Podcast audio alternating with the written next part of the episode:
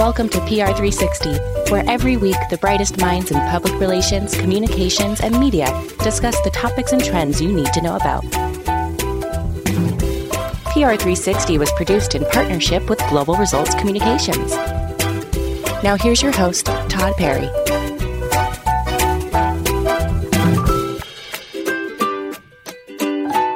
Welcome back to PR360. My guest today is Sean O'Leary, a talented communications professional with nearly two decades of experience in journalism, marketing, and public relations. He's the vice president of Susan Davis International, which does communications for military and veterans groups, the federal government, technology, and healthcare. Prior to that, he served as director for the Merritt Group, leading practice for technology companies focused on working with federal, state, and local governments, as well as the Department of Defense. His work has earned him several honors from the Connecticut Society of Professional Journalists, including an award for his multi part series on youth obesity. Uh, Sean, is there anything we missed here? No, that was a very good bio of me. I like that. it sounds good when it's being read out loud. yeah, good, good. It's, you know, as it was the old joke, there was a Gilbert Gottfried had a podcast and uh, they used to read very, very long intros for people. They would go on for like six minutes, and then he would go, "Your intro also works as your obituary." And it was like, okay. wow, yeah, heavy, heavy stuff. Never Sorry. thought about like that, but I think you're right. so, Sean, thank you for coming on the show, and uh, we have a lot of interesting places to get to, but I, I want to start with uh, I guess you got to work with Tom Hanks and Adam Driver last week on a project. What was that like? Yeah, so uh, one of our clients at, at, SDI is the Elizabeth Dole Foundation, uh, and they do a lot of work with military caregivers. They've been a longtime client of SDI, and every uh, every fall since I think either 2018 or 2019, they have been hosting an annual gala in Washington D.C. And Tom Hanks and Savannah Guthrie, who hosted the Today Show, uh, they're there every year, either as some form of a host, co-host. Uh, the actually the annual award they give out is the you know the Tom Hanks Champion Caregiver of the Year award. So he's always there, and then Adam Driver, who himself is a former Marine and veteran. Um, obviously, this is a you know something that's near and dear to his heart. Um, so yeah, so he was there, um, and I always think it's such an interesting event because you had mentioned sort of my former job right at the Merritt Group, and we did nothing but technology clients, um, a lot of technology PR you don't really get to hang out with like Tom Hanks and stuff. So when I moved over to SDI, one of the first things I did was work in this event, and I put a picture on my LinkedIn of like me and Tom Hanks and all my former coworkers are like, "Oh my gosh, what are you doing now?" so it's like the one the one night a year we kind of turn into like a publicist. You know, it's like Entertainment Tonight is there, the Today Show. You kind of do the old school sort of press gaggle where it's like Tom and Savannah. They have about five to ten minutes they can have with media. You get them all in place, get the cameras, uh, and basically the footage you see on if you watch Entertainment Tonight or Access Hollywood. Um, it was a rare opportunity to do that in DC. Oh, that's that's great because it, not only do you get to experience these people up close, but also you get to do a lot of good, right?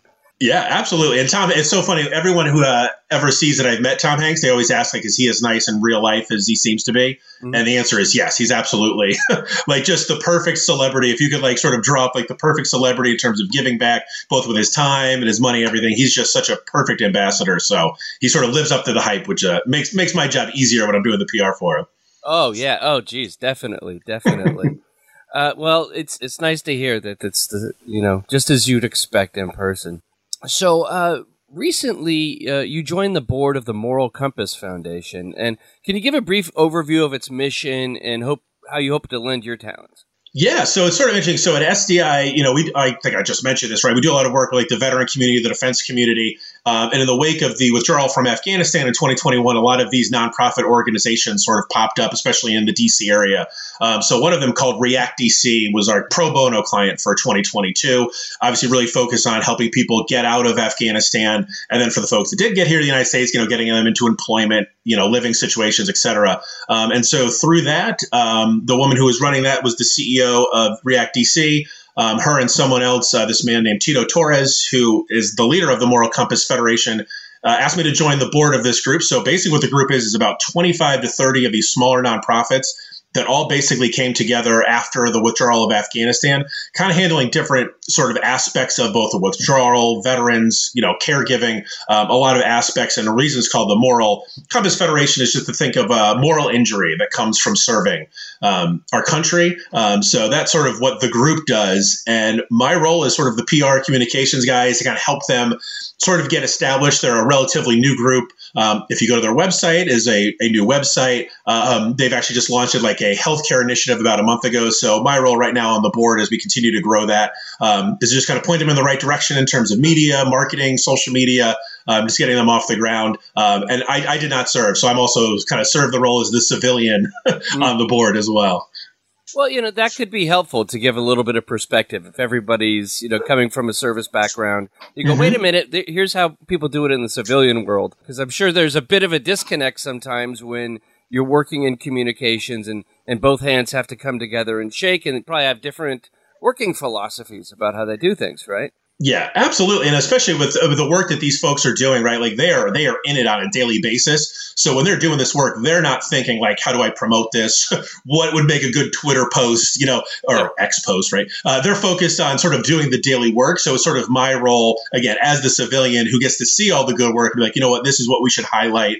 You know, these are the places that we should get some marketing out there. These are the events we should be out there. So it's sort of a, a fresh pair of eyes. That's sort of the best thing I can give them to, to get something something a little more serious, as someone who's in communications, who has worked closely with the Department of Defense, military, veterans, I think we've noticed a bit of a switch recently where it's becoming very difficult in these areas of you know war, of world conflict, for the average person to know what's going on. Because if you just like look at you know say the recent mm-hmm. thing happening in Gaza, you look on X and it's like so much of that is uh, not true or you know false information as someone in communications what what's the attitude around the military the communications world i know that's a big question to ask you 40 yeah. things in there but yeah, I mean, well, I would say for the one thing, for a lot of our clients, it's like they don't want to be getting, they don't want to get involved in controversy. Um, so I think that that's a big thing that we sort of focus on is that even if they want to help with something like the withdrawal in Afghanistan, the conflict right now in Israel, or you know some of the response efforts, it's like they want to do good, but they do not want to get caught into sort of what you were describing, which is sort of the back and forth on social media about who's right, who's wrong, sort of being you know what's being reported, what's being propaganda, what's actually being the story. So sort of our role on the communication side, on the military side, is to a make sure that our clients are kind of talking about what they want to talk about, mm-hmm. and also kind of steering their clear of sort of the instant reactions and the back and forth when it comes to the opinion piece of it. Um, and and that's frankly, I think it's sort of like a continuation. I really first started that like the the Trump era, right? When Trump got elected president, especially here in D.C., everything became very much about you know the clickbait journalism i guess the yeah. people kind of describes it as that you did not want to get caught up in that even though there were important things that like you know trump and his administration were talking about you did not want to get caught up in the twitter back and forth and i think we're just seeing an extension of that um, because you know with the social media platforms especially twitter as it is right now you know, there's just no way to sort of control your message sometimes.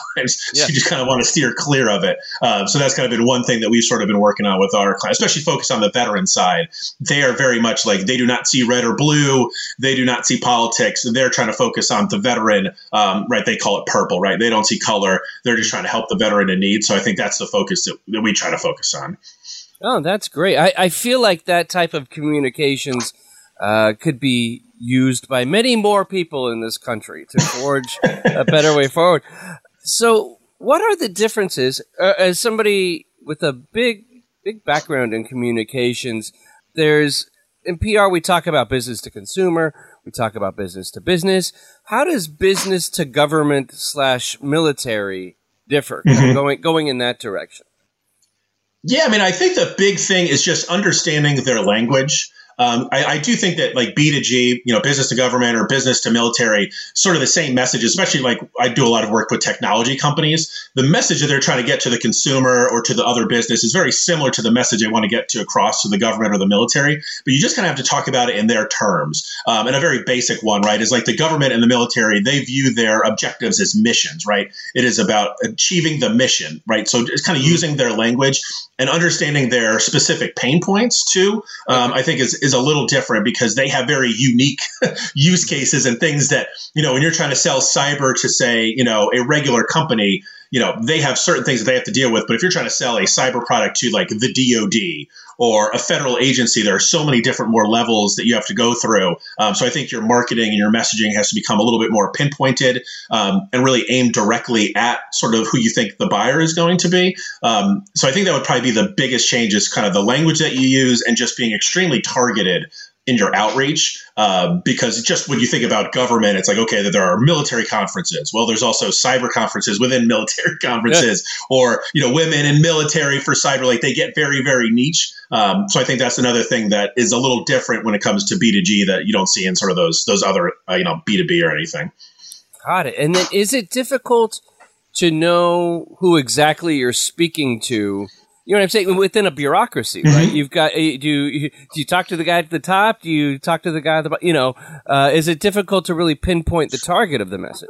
I was about to say it, we kind of, I mean, at least with our government contractor clients, it's kind of both, right? There's the top down approach where it's like, okay, this is messaging that we are aiming at agency leaders. Like if the C, if the CISO of this agency reads that this is exactly who this is for, but then you also understand that there are hundreds of thousands of IT workers, cyber security workers within these federal agencies that also have these similar pain points. Um, so that's the bottom up approach. And that's where you see things at like events and conferences and stuff with that type of marketing. Um, and then again, from our perspective, it's sort of relying on the client, right? The client has that sort of intimate knowledge of either working with a federal agency, working with Department of Defense. It's like, okay, these are the relationships we we have. This is what we have to go after, and so they kind of guide us a little bit if you know if we're trying to find someone in particular. Ah, okay, cool. And speaking of someone in particular, uh, you recently got to work with uh, President Biden. Uh, what was the situation and how did that go? Yeah, so it's sort of interesting. So we actually the first time we worked with President Biden was early 2021, and we were just coming out of COVID. So it was one of these like mixed uh, in-person virtual events. Um, so that was just sort of interesting to kind of get an introduction to sort of his team um, and getting to work with him. But the, the big of it, which you probably saw, was the MLK Memorial had their 10th anniversary. Oh. Uh, and he spoke, the vice president spoke, uh, Nancy Pelosi was Speaker of the House at the time. She also spoke. Um, so I think it was very interesting working with the president. I think the big thing is the logistic piece of it. Um, so all these speeches were happening at the MLK Memorial in Washington, D.C. And if you haven't been there, I highly suggest it. This beautiful memorial right on the water, and it was like a beautiful fall day. But just the amount of secure, I mean, obvious, right? Security and logistics that had to go on and this was, I mean, this was obviously post COVID, but we were still doing COVID testing and things. So folks had to prove that they did not have COVID if they wanted to be within sort of any amount of distance near, you know, the president or the vice president. You had to be sort of really good. Um, so there was that aspect of it. And then there's just the media aspect of it too, because it's like, you know, we're doing our media pitching to sort of the general media, if you will. But then he has his own White House press corps, right, that is also following him and everything he does. So in terms of just raw media, in terms of an event that I've worked the last five years, was probably the most just raw media in one place. um, so it was it was interesting. You know, I mean, presidential events don't happen every day, so it was a lot of work that went into it. Um, and I think if you had asked me at like five o'clock that day, I'd be like, I never want to do that again. I'm so tired. Um, but now in the rearview mirror, it's like, ah, oh, what a fantastic day that was. Um, so it's it's just something that I always think about like passing the mom test. It's like a lot of the stuff that I do, my mom does not care about. Um, but when I work an event with the president, my mom cares about that. It was like on CNN. She was very excited, like, oh, my son's working this event. So it passed the mom test. That's amazing. You know, speaking about the mom test recently, you know, I've done a bunch of podcasting throughout my life, and my 83 year old mother doesn't doesn't really get what happens with that but I made it to the front page of my hometown paper yeah. for something I did, and my, my mom didn't know about it. Her friend called her and said, "Your son's on the paper," and now I am golden. I could do yeah. something really terrible. My mom's friend noticed first, which made it way better than her noticing. Right? It was like, you know. Absolutely. Someone had to call and let her know. Absolutely. I was fine. I used to work, my first job was at a local newspaper in like Eastern Connecticut. So I know exactly. I used to get phone calls from mothers and stuff who wanted extra copies because their son was on the cover or their high school son or whatever had just done something. Um, I feel not going way off topic, but I feel like that's something we're missing with media is sort of that local connection to media is sort of uh, disappearing, unfortunately. Yeah. And that alters people's perceptions of reality because, you know, you got potholes up the street nobody's fixing, but everybody's worried about what's happening in Washington, right? And uh, mm-hmm. Feel with a more robust local media, you'd have more people worried about the pothole that's affecting their lives. You know. uh, speaking, getting back to the last event you did, uh, when I was talking, I, t- I was interviewing somebody else recently on this show, and they said that they had done an event like at a auto factory where the president was going to show up, and they said the stressful thing was. Uh, given the, the flexibility that the White House has to have in, you know, just addressing whatever's going on in the world, that a lot of it happens last minute. Uh, did you experience that where you had a last minute having to shuffle around and get things done? Yeah, so actually, the president did not confirm his attendance until about 48 hours before.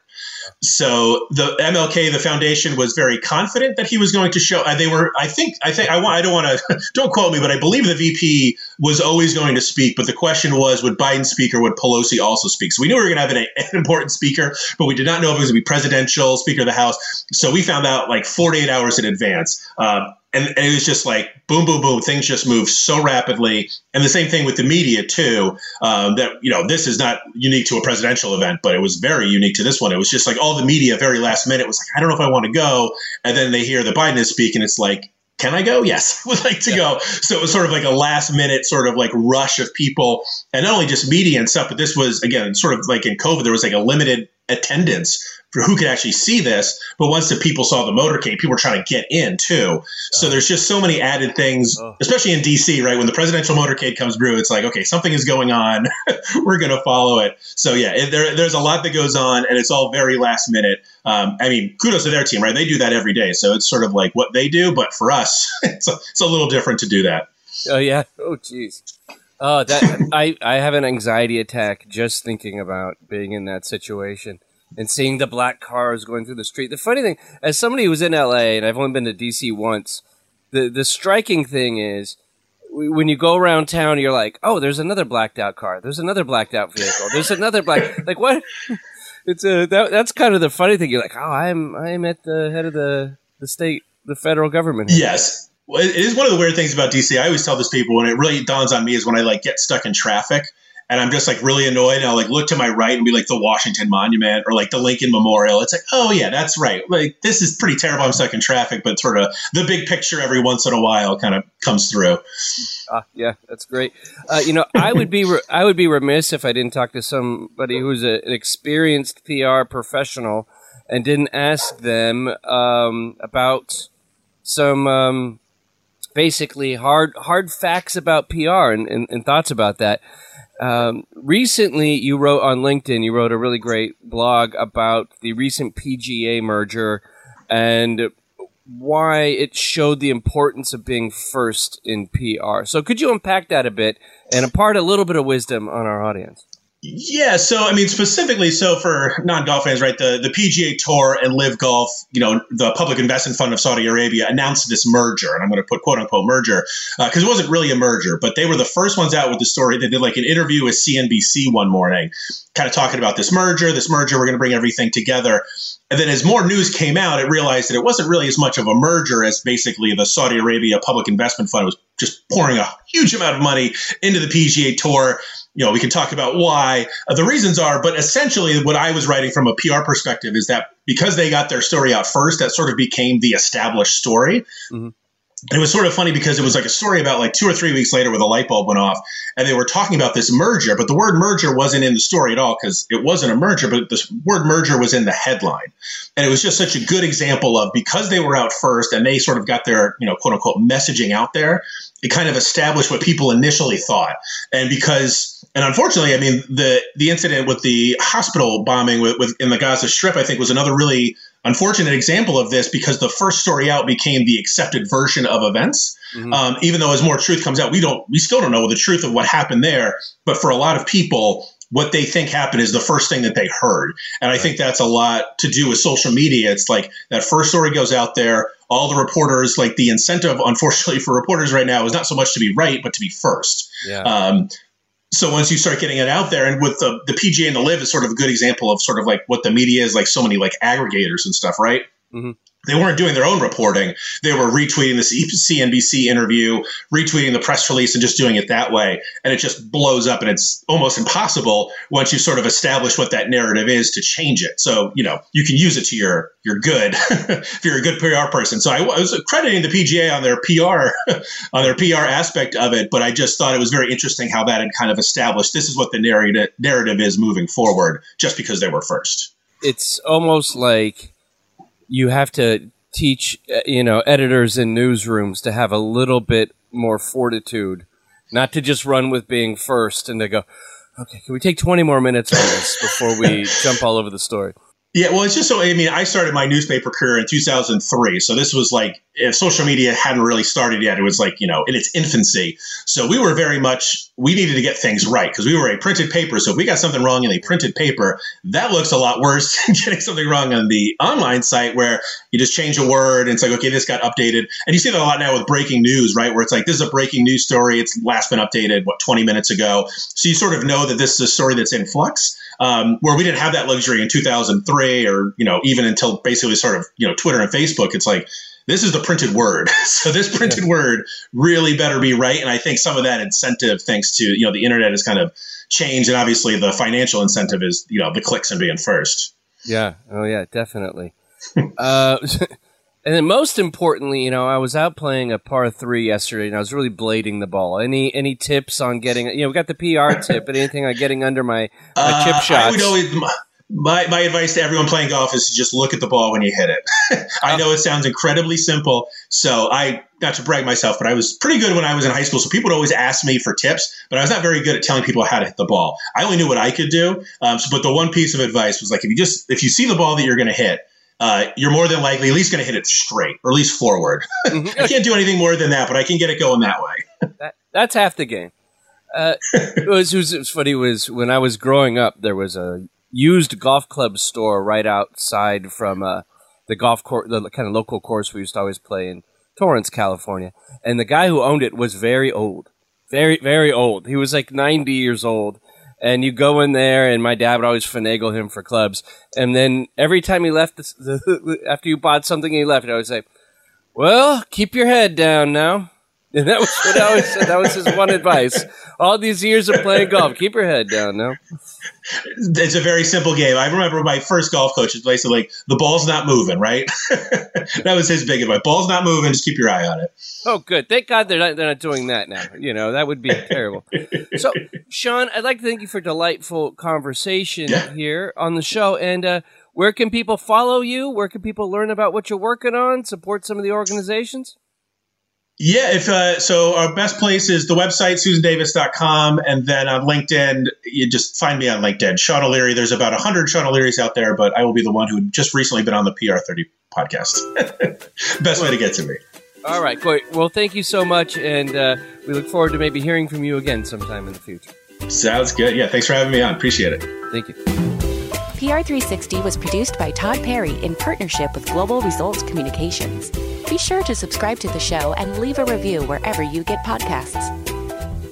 Follow GRC on all socials at Global Results. Follow Todd on Twitter at Todd A. Perry. That's Todd with one D. Talk to you next week.